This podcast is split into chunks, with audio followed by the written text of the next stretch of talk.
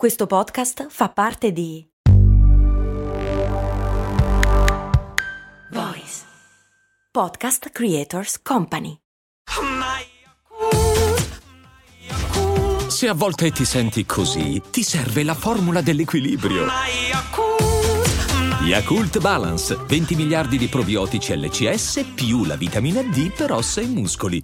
Vi ricordate il grande scalpore che qualche anno fa suscitò in tutto l'Occidente il progetto cinese del social scoring? L'ambizione di Pechino era ed è tuttora quella di raccogliere tutti i dati disseminati dai suoi cittadini, shopping, pagamento delle tasse, ore di volontariato, tempo trascorso su social network e videogiochi, multe, sanzioni e tutto il resto. Elaborando queste informazioni sarebbe stato possibile creare una app che avrebbe permesso ai più virtuosi di avere accesso agevolato, per esempio, a concorsi pubblici o finanziamenti, mentre chi avesse avuto un punteggio troppo basso non avrebbe ottenuto nemmeno un biglietto aereo. Uno scenario per fare il solito parallelismo in pieno stile Black Mirror, ma che per il momento, fortunatamente, non si è realizzato. Tra dati raccolti a mano da impiegati comunali e applicazioni digitali in mano a poche aziende private, i vari progetti pilota sembrano procedere tra molte difficoltà e senza particolare successo. Le intenzioni di Pechino di dare vita a un pervasivo social scoring sono comunque immutate, con l'intenzione, come scritto in un documento ufficiale del Partito Comunista, comunista di permettere ai meritevoli di fiducia di camminare liberamente alla luce del sole, mentre chi non ne è degno farà fatica a compiere anche un solo passo. Ma davvero il rischio di usare strumenti così problematici è confinato a nazioni autoritarie come la Cina?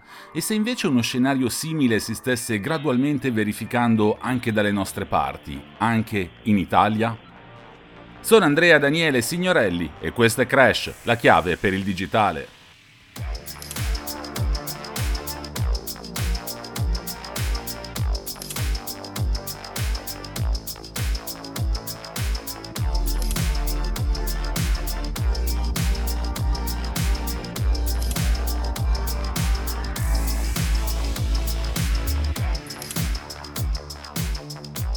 Commentando la possibilità che qualcosa di simile a quanto progettato in Cina potesse farsi largo anche nei paesi democratici e liberali, l'Economist aveva al tempo scritto si può essere ragionevolmente certi che in Occidente ci saranno regole da rispettare, soprattutto quando sarà coinvolto lo Stato. Ed è vero, dalle nostre parti non si possono ignorare altrettanto facilmente le proteste dei cittadini ed è necessario confrontarsi con garanti della privacy e altre istituzioni di garanzia. Ciò non toglie che senza scendere nel complottismo in vari comuni italiani si stiano introducendo sistemi che vanno esattamente nella direzione auspicata dalla Cina. Gli esperimenti in corso in Italia sono stati riassunti da Privacy Network, associazione in difesa dei diritti digitali che ha lanciato una petizione per protestare contro l'introduzione di questi sistemi. A Roma è stato presentato lo Smart Citizen Wallet, si legge nella petizione, un sistema incentivante che consente di premiare i comportamenti virtuosi dei cittadini che contribuiscono al raggiungimento degli obiettivi di uno sviluppo sostenibile.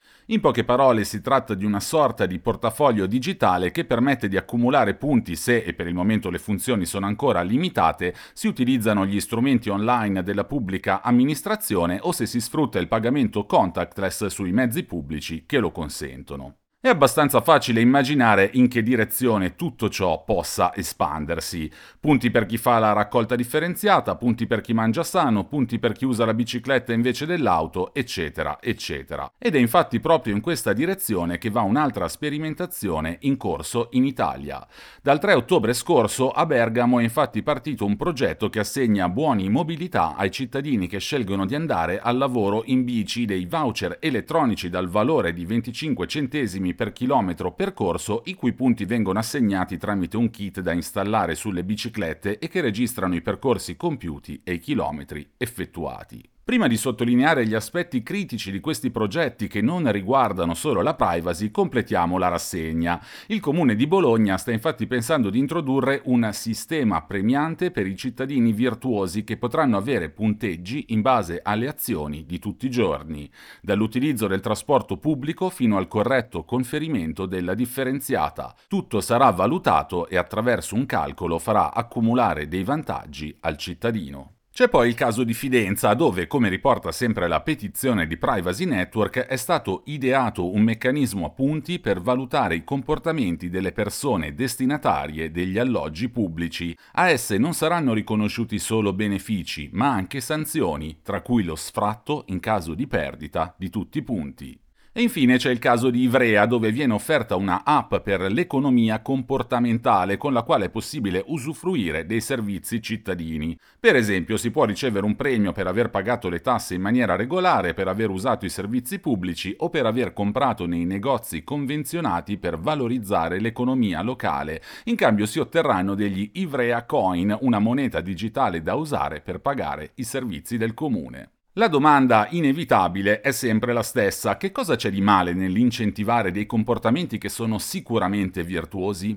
Allora, al di là della mole incredibile di dati che le istituzioni sarebbero in grado di possedere su di noi, i nostri tragitti percorsi in bici, i negozi nei quali compriamo, i mezzi che utilizziamo e molto altro ancora, le domande che dovremmo porci sono in realtà molto più semplici. Per esempio, chi è che ha la possibilità di andare al lavoro in bici? Chi vive più vicino al centro o chi vive in periferia? Chi ha la possibilità di usare i mezzi pubblici? Chi vive nelle zone più servite o chi invece abita nei quartieri più isolati? E chi è che fa acquisti nei negozi di prossimità? chi abita in aree vivaci e fornite o chi si trova di fianco a un ipermercato e chi ha accesso a un'alimentazione migliore, chi ha i soldi per acquistare cibi biologici o chi deve andare in cerca di sconti. L'elenco potrebbe andare avanti, ma il concetto è chiaro. Premiare i comportamenti virtuosi significa, almeno nella maggior parte dei casi, premiare i cittadini che questi comportamenti se li possono permettere. È facile girare in bici e comprare nel negozietto sotto casa se si è benestanti e si vive in centro. È molto più complicato farlo se si vive in periferia e si va a caccia di sconti negli ipermercati. Invece di fornire a tutti l'accesso a infrastrutture e servizi che facilitino l'adozione di comportamenti preferibili a partire ovviamente dall'uso della bicicletta al posto dell'auto, i comuni premiano chi si può permettere di adottarli senza difficoltà. A questo si aggiunge la pericolosità di uno Stato, di un comune o di una regione che adotta un atteggiamento paternalista nei confronti dei cittadini, giudicando quali sono i comportamenti migliori e quali invece sono viziosi in base a categorie di pensiero completamente soggettive e arbitrarie. Se non bastasse, non ci si limita a punire i comportamenti illegali, ma a premiare quelli desiderati considerati a livello istituzionale. È davvero accettabile qualcosa del genere in una democrazia liberale così lontana dalla Cina? Questi strumenti rischiano inoltre di penalizzare la promozione di abitudini sostenibili, differenziata, mezzi pubblici, eccetera, attraverso l'educazione civica, optando invece per una sorta di bastone e carota che tratta i cittadini come se fossero bambini a cui regalare la caramella perché hanno fatto i bravi. Più che un modo di coinvolgere la cittadinanza nell'attenzione alla sostenibilità e alla mobilità alternativa, sembra un modo per soddisfare una parte ben precisa di cittadinanza mentre ci si lava le mani di tutti gli altri. Ma l'utilizzo di strumenti automatici per orientare le scelte dei cittadini senza dar troppo peso a criticità sempre più evidenti si sta facendo largo sempre in Italia anche in parecchi altri settori. Per esempio, in un documento presentato da Fratelli d'Italia nell'aprile 2022 e intitolato Appunti per un programma conservatore si legge a pagina 7. Va costruito un sistema organizzato oggi inesistente che deve rientrare in un programma di politiche attive basate su un sistema di intelligenza artificiale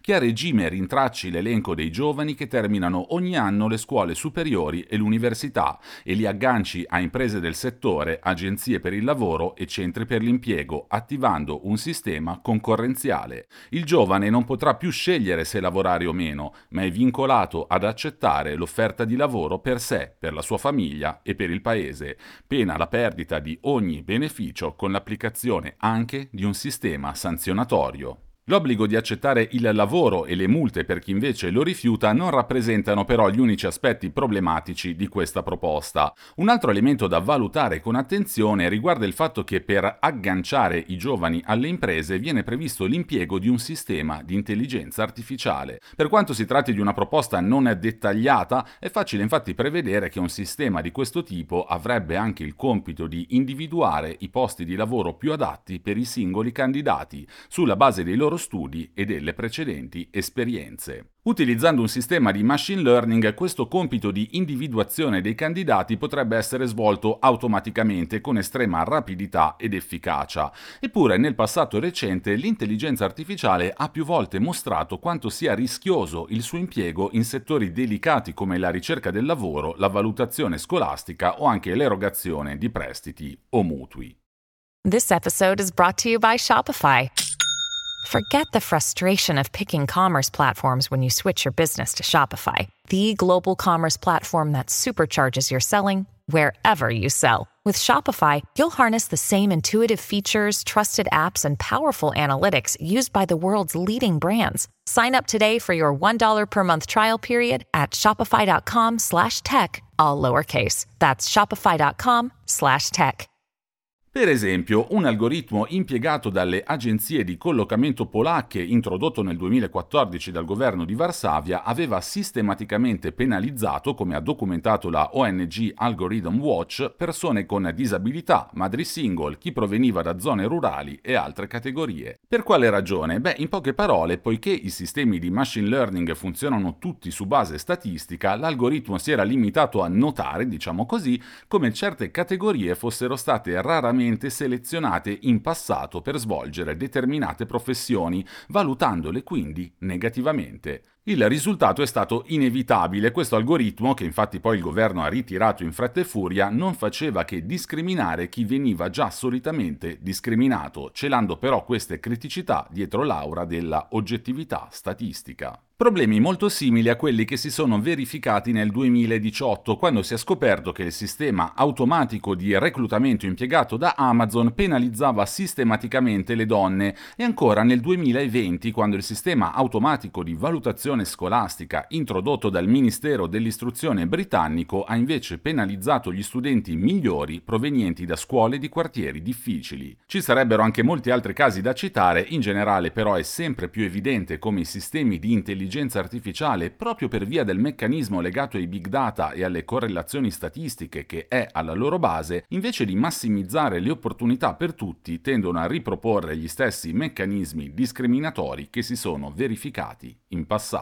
Rischi di questo tipo diventano ancora più evidenti quando si fa riferimento a studentesse e studenti di età giovanissima delle scuole elementari. Quanto ami maneggiare il denaro? Ti piace lavorare in luoghi poco puliti? E ti piace eseguire ordini? Come te la cavi a lavorare sotto pressione e a lavorare da solo per lunghi periodi di tempo? Queste sono alcune delle domande che il software Sorprendo, progettato per aiutare a orientarsi verso il futuro professionale, rivolge a studenti già a partire dalle scuole primarie, aiutandoli a prendere in modo responsabili decisioni per il loro futuro, o almeno questo è quello che è scritto sul loro sito. Grazie a strumenti di esplorazione dei propri interessi, preferenze, abilità e grazie a un database con schede dettagliate su oltre 450 percorsi di carriera, Sorprendo permette di individuare obiettivi di studio e lavoro e costruire dei piani d'azione per raggiungerli, si legge ancora sul sito web di Sorprendo. A ciascuna delle circa 50 domande poste dal software per individuare la professione, il settore e l'ambito di lavoro più adatto agli studenti si può rispondere con un un giudizio che va da non mi piace assolutamente a mi piace molto e così scoprire se si vuole diventare un poliziotto, un facchino, un addetto al guardaroba, un cuoco o altro ancora già dalle elementari.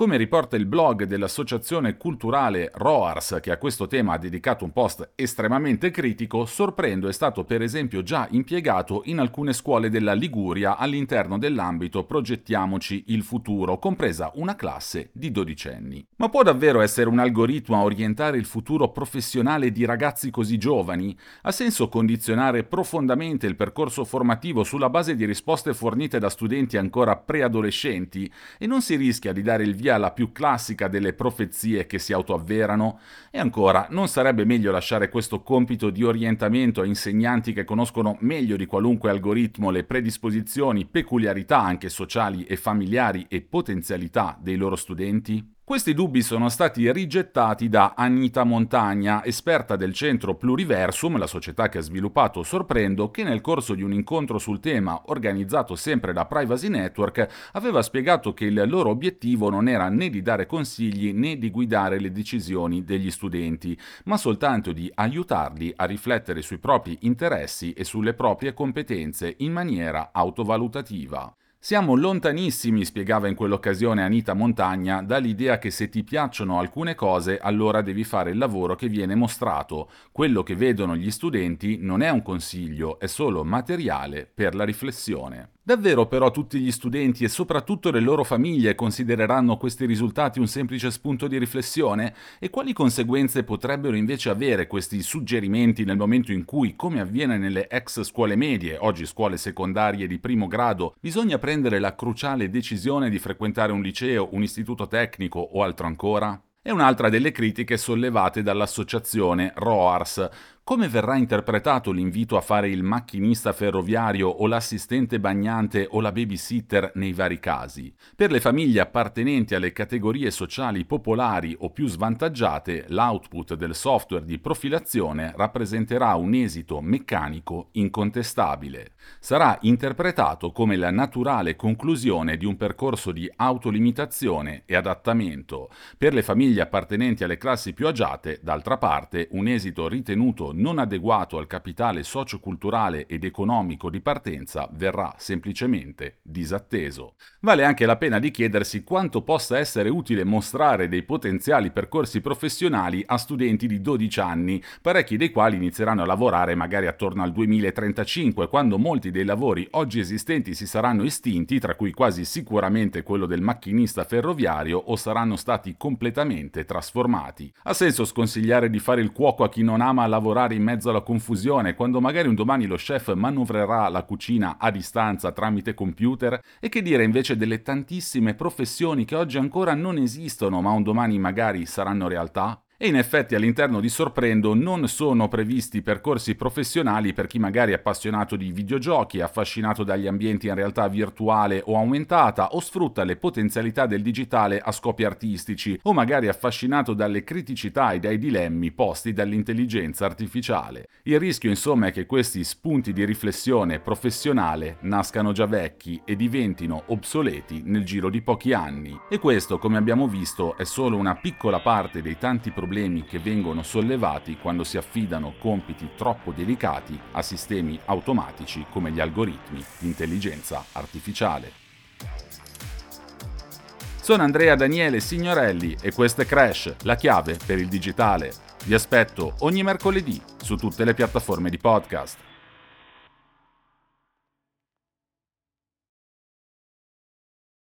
Afte. Ne soffro da quando ero piccola. Sono molteplici le cause della formazione delle afte. Curacept Afte Rapid favorisce una guarigione rapida grazie all'effetto barriera sui tessuti colpiti. Un aiuto per tornare a sorridere. Curacept Afte Rapid. Rapido il sollievo. Rapida la guarigione. Sono dispositivi medici CE. Leggere attentamente le avvertenze e le istruzioni d'uso. Autorizzazione ministeriale del 27 marzo 2024.